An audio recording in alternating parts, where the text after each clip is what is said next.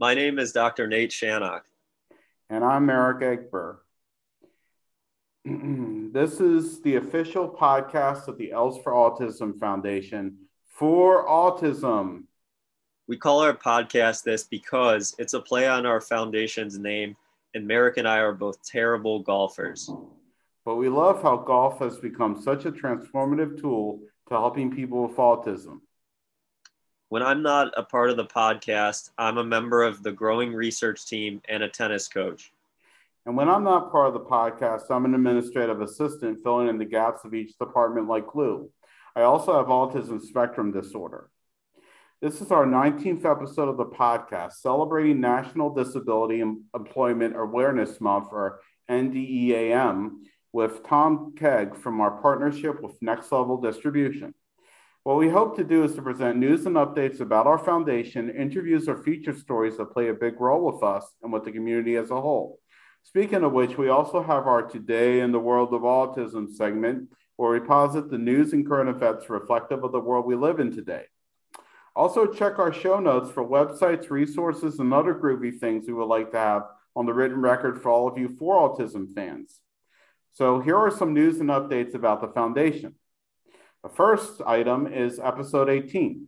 Tune into our last episode, episode 18, where we talked to Cindy Langenfeld, our newest board member, about our experience with our foundation, especially with her daughter Jennifer, a student of our high school, the Learning Academy, TLA, and a regular of our different programs we have.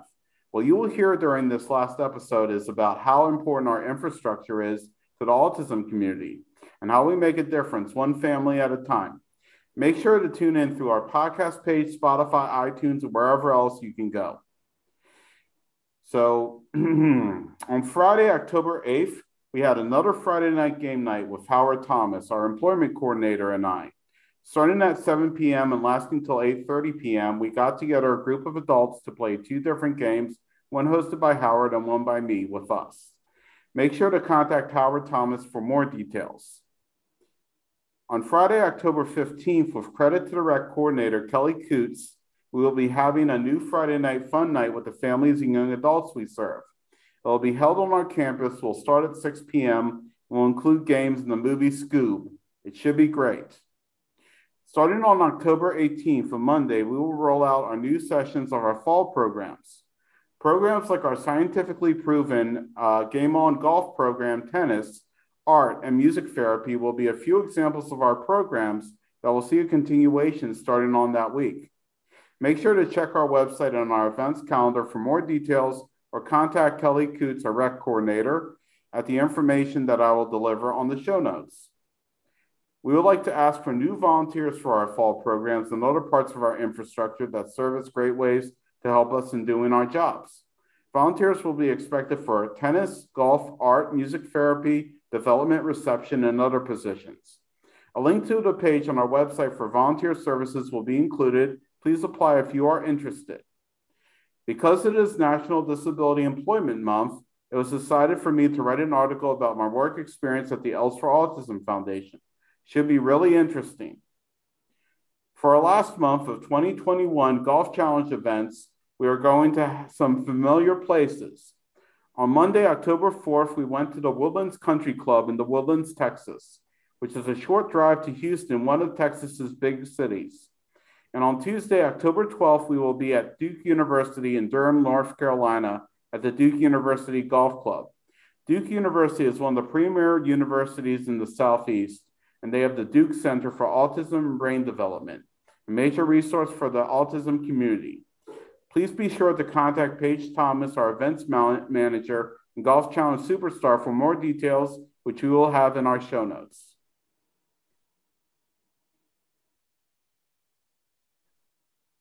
All right, so today's special guest with us is Tom Keg, who is the warehouse manager for the Jupiter location of Next Level Distribution. Next Level Distribution is a distributor of consumer electronics as well as car audio components. Mr. Keg has been with the company for five years and in this position for, for three. In 2017, they started a program with the Els Foundation to help people with autism gain work experience and learn job skills. Through this program, they try to find the best fit for them with the positions we have available. Its main goal is to help both the individuals and the company succeed. The program has been so successful that they are expanding it to other locations in the company. Thank you for being on my show tonight, Tom. Thanks for having me. Tom, thanks again for joining us. I'm going to start off the questions here. So, first of all, how many next level distribution centers are there in the US? And do you know if any of the other locations are also partnering with autism organizations? We have uh, four locations uh, one here in Jupiter, one in Atlanta, one in Chicago, and one in Dallas. Those are our main ones. Um, the Atlanta location has just started uh, dealing with uh, people with autism. They they had a guy start this week, and that, that's that's the first one outside of Jupiter that we've done. But I know the other locations, it, it is in the works to bring more people with autism in there to work. Yeah, that's terrific. We were wondering if it was something we could give full credit to the Jupiter organization or, uh, sorry, the Jupiter location or the entire organization, but that sounds like a, a great initiative. So, having gained some experience interacting with individuals with autism in the work setting, what are some of the strengths that you have observed in these workers?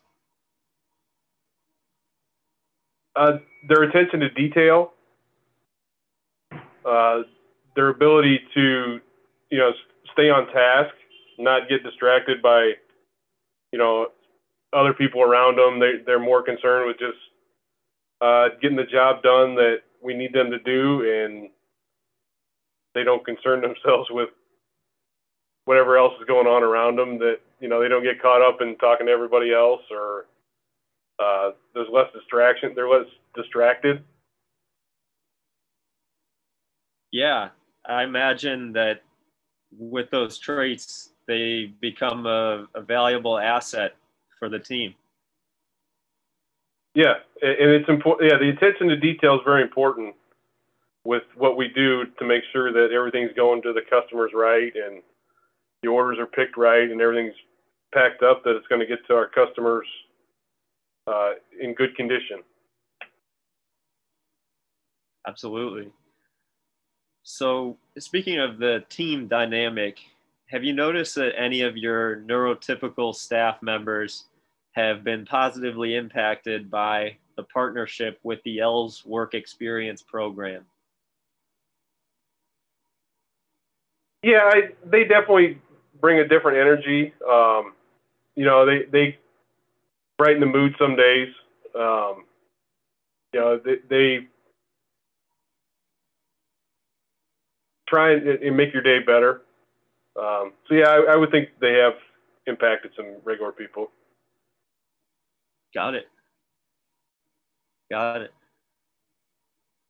Well, thank you. I'm going to hand it over to Merrick for a couple questions here. Yeah. Okay. So, uh, Tom, uh, can you tell our audience how Next Level Distribution was introduced to our work experience program?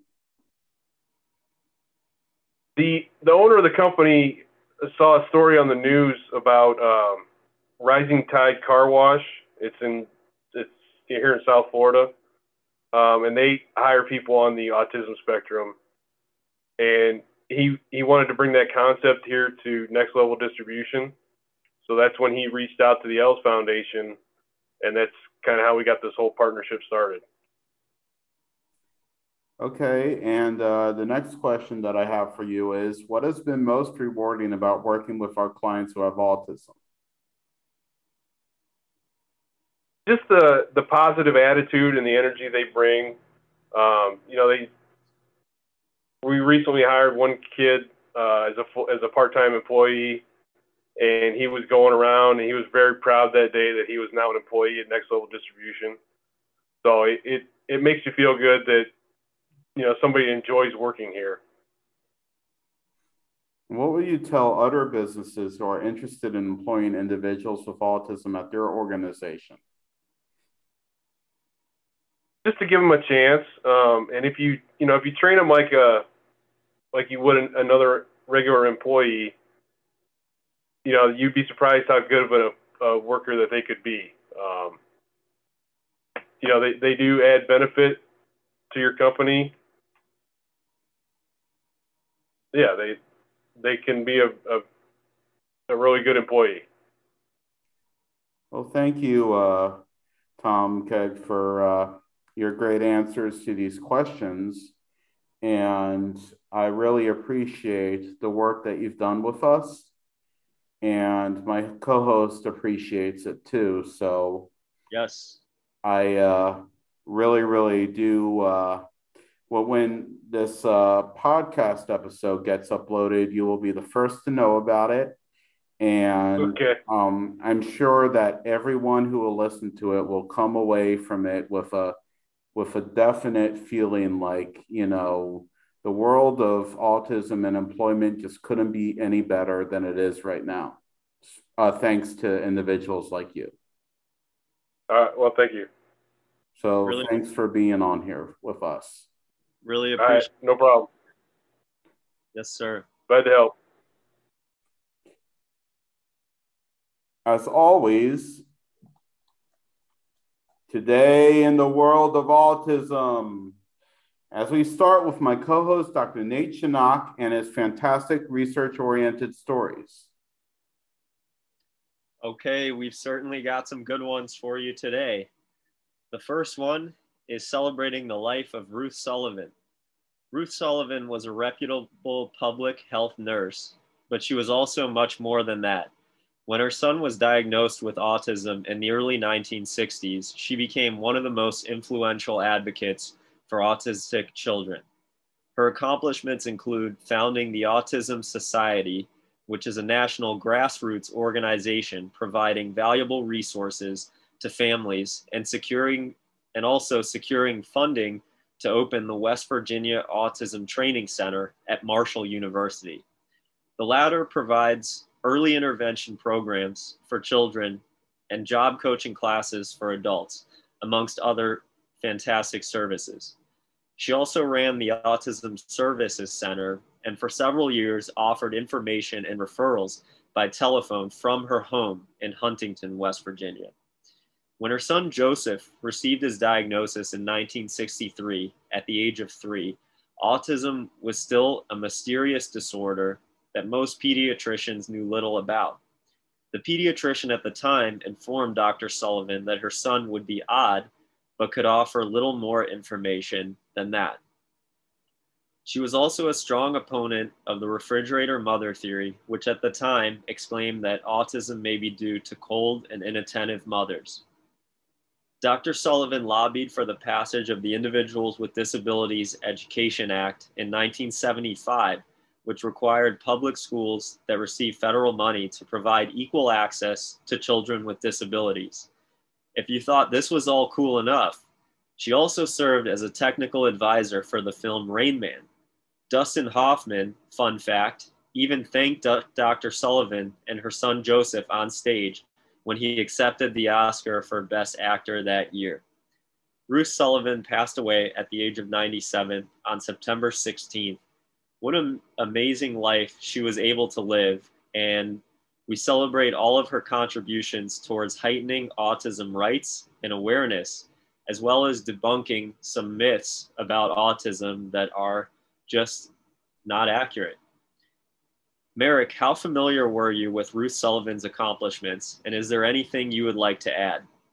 I remember reading about her in the book In a Different Key, The Story of Autism, before I interviewed John Donvan and Caren Zucker this year.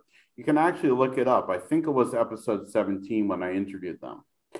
If uh, I'm wrong, I will put whether it is that I'm right or wrong, I will put it on the show notes for people as a quick resource to find out what episode it was that I interviewed them on. Dr. Ruth Sullivan has been a major figure in the discussion of what autism is and of where it can take the people who are diagnosed with it. I think that she probably felt happy near the end of her life as the term autism has gotten such wide recognition over the last number of years and has seen more and more shining lights discussing their diagnoses. a very good point you make that I'm, I don't have her comments, her recent comments in front of me, but I'm sure that she was very pleased with the progress that was made throughout her life. Yeah, I definitely agree. So, another story I have is on an exciting study that was recently published in the Journal of the American Medical Association Pediatrics, or JAMA. This study found that therapeutic interventions with parents of infants showing risk factors for autism significantly reduces the probability of an ASD diagnosis by age three. The study was a randomized clinical trial of 104 infants that were screened for early markers of autism spectrum disorder. These measures used to assess risk included the infant's reduced use of eye contact, reduced ability to follow a parent's gaze, reduced reciprocal social smile, reduced response to social talk from a parent, and atypical movements like hand flapping. 50 infants received a preliminary intervention called iBasis VIPP, in addition to their standard care of treatment. This therapy promotes valuable social communication skills through parent training. 53 of the infants received standard care only. That was the control group. The groups were matched on parental education and household income to reduce the possibility of confounding variables. In total, 89 participants were reassessed at age three. The assessment notably found that while only three of 45 of the treated children were ultimately given a diagnosis of ASD, nine of the 44 of the untreated children were given an ASD diagnosis. Therefore, children whose parents did not receive therapy were approximately three times more likely to receive a diagnosis when checked at age three. Some details about the intervention. It involved 10 sessions that were all administered in the homes of the mother child dyad by trained therapists over a five month span. The foundation of this therapy was to facilitate more communication between the parent and the child. I was looking over some more details regarding the method of this treatment and the study in general. And the program sounds very similar to the Spring into Action initiative that was launched by the Els for Autism Foundation in partnership with the Seaver Autism Center. We are currently writing a manuscript relating to the results of that study. Parent training is a core mission of our foundation, and I've also linked our recently published research article on the RUBI parent training program that we offer. This program aims to provide parents with tools to help their child work through maladaptive behaviors. Merrick, why is parent training such an important therapeutic tool at the Els Center and beyond? Many parents may not expect their kids to be different, and so they may be caught off guard when their child ends up exhibiting differing behaviors than what they would expect. Just because the child may not develop in the expected way doesn't mean that the parents cannot help in the process of development through understanding and seeking therapeutic treatments. Any child is significantly impacted by what the parents do to them, especially at an early stage, that may have impacts and repercussions in the future. Yeah, that's very well said. Also, I think um, one of the elements that we've seen is because uh, you're providing parents with these abilities, they spend, like you were alluding to, they spend more time with the child than anybody. And in a sense, it's provide providing parents with therapeutic tools that are sustainable, uh, that they'll be able to provide frequently to their child and over a long-term time span. Yeah, that's definitely true. All right, so my first story is about a story that came about uh, months ago and I've titled it Ryan Lowry's Written Interest in Employment. I just figured that this episode would be a great one to spotlight the viral story of Ryan Lowry, a young man with autism that got a lot of attention earlier in the year. In February of this year, while working at a coffee shop and learning workplace readiness and independent living skills through a program called Community and Schools Together, Mr. Lowry was approached by his father, Rob, to set up a LinkedIn account in order to focus his mind on the greater potential of networking and creating professional connections through there. While his father thought, thought that he would just communicate on there through typical means, Ryan had something else in mind. On the 27th of that month, Mr. Lowry wrote a cover letter, which he then took a photo of and shared it on his new LinkedIn account. In the letter, he expressed his strengths, his location, Leesburg, Virginia, his diagnosis, and his aspirations. Honest, humble, professionally written, but unfettered by convention, for example, referring to a unique sense of humor, which is unusual for something like that. This cover letter attracted a lot of attention, even to the point that LinkedIn itself had shut down his account, initially thinking that something untoward was happening to his account. What was clear was that Ryan knew what he wanted a job in animation or IT and was able to tug at heartstrings while he was at it. One person who did catch his letter was Dave Perry, who worked in the animation field and brought his story to the Exceptional Minds organization, which is an academy and digital studio for animators and artists with autism. David Siegel, executive director of the organization, gave Ryan Lowry a summer scholarship for virtual classes to teach him animation. While an organization he was already a part of called A Place to Be, which handles music therapy for those with special needs, got him lessons with an animator, and even someone from DreamWorks reached out to find a mentor for him. Nate, what a great story. What lesson does the story of Ryan Lowry teach, if any? yeah, I'm really glad that you presented this story. It it makes me feel good that something like this can happen. I think two lessons I'd take away. One is that perseverance really pays off in the case of Mr. Lowry and his, you know, wherewithal to put together a cover letter and and he was very fearless in his his approach even though it was a little unconventional he knew that he had some skills to offer to various positions and he really put himself out there. And on the other hand, the individual who caught his letter, Dave Perry, I would say that um, going both ways, you know, um, there, whether or not you feel like you have skills that fit a specific niche, um, you know, chances are that you do have something valuable to offer and something that another individual or another company would really welcome and appreciate. And I think that uh, that there's a lot to take away from from the initiative taken by Ryan here. Yeah, and I definitely agree with you, Nate. Um, he definitely proved himself to advocate for himself and you know that's something that everyone you know may have to learn um, is to you know figure out how to advocate for themselves because i think that that's a very important skill and a very important tool to move forward definitely okay so the next story which I titled Tips for Celebrating Halloween with a Child with Autism. It is that time of the year again to celebrate the ghosts and ghouls of Halloween, whether through Halloween parties, scary movies, trick or treating, a lot does happen for this holiday. I used to enjoy going around the neighborhood, getting candy, and being able to hang around with a friend. While I don't do any of that anymore, I've learned to really get into how people can get dressed up, the start of decorations towards the end of the year, and a good horror movie, my favorite being the original version of Psycho. However, sometimes it can be a trying thing for individuals with autism. You have to be verbal at every door. Usually, Halloween has associations with sensory debilitating imagery and sounds.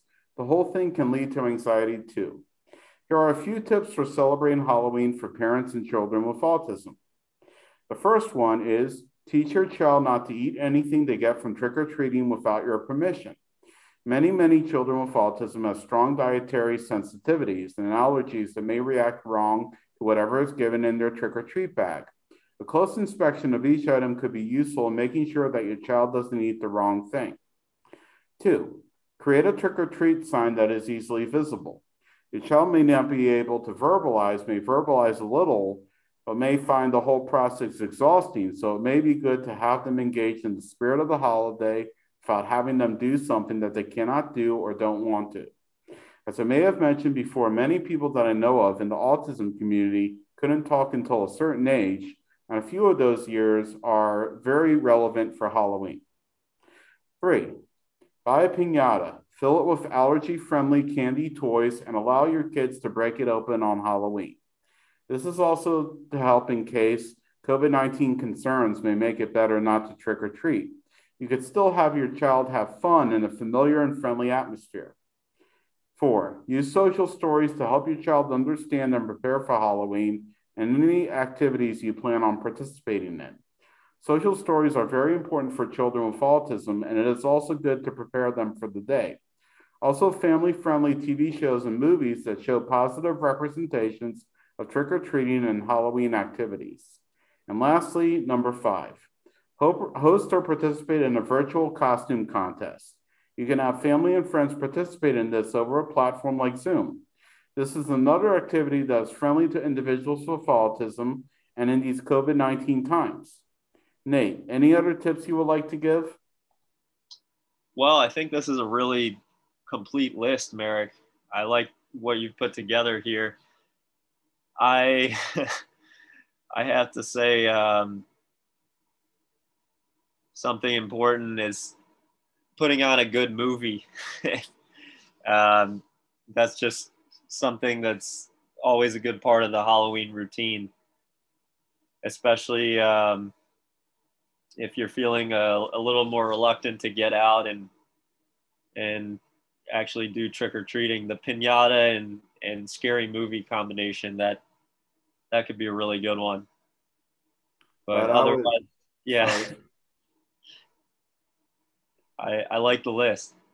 Yeah, I would definitely say if you put on a movie though, make sure that it is restrained enough to where you know if there are any like flashy images or anything that may uh, you know trigger the sensitivity levels or that may uh, in, induce a seizure or something to, to make sure to put on a movie that is uh, very uh, sensory friendly and is, is restrained enough to where you feel comfortable having your child watch it.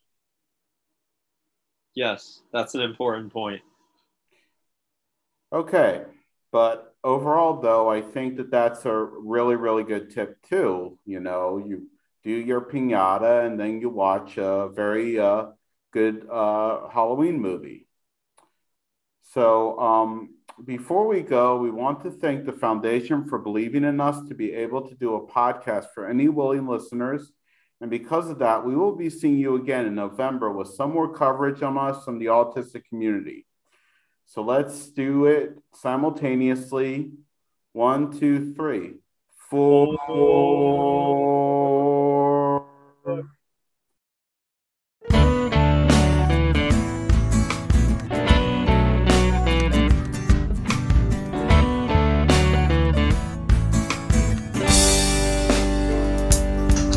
I could fly so high, oh, like a butterfly. I fly into the air so high, oh, like a butterfly. A moth is a butterfly without any colors, but what's beautiful is what's inside. Maybe a moth is just a butterfly trying to hide. Well, I'm just a caterpillar crawling around Knowledge in my head, but my feet on the ground. Soon I'll be like an angel in the sky, like a butterfly. I wish that I could fly so high, oh, like a butterfly. I fly into the air so high, oh, like a butterfly. Like a bird, I was meant to soar. I will fly through the sunlight, and even when it pours, you can't stop me when I get a hold of the wind. In the future, your eyes will light up to think that I was once a poor caterpillar. Will grow up and take to the sky like a flock of butterflies. I wish I could fly so high, oh, like a butterfly. I'm flying to the air so high, just like a butterfly.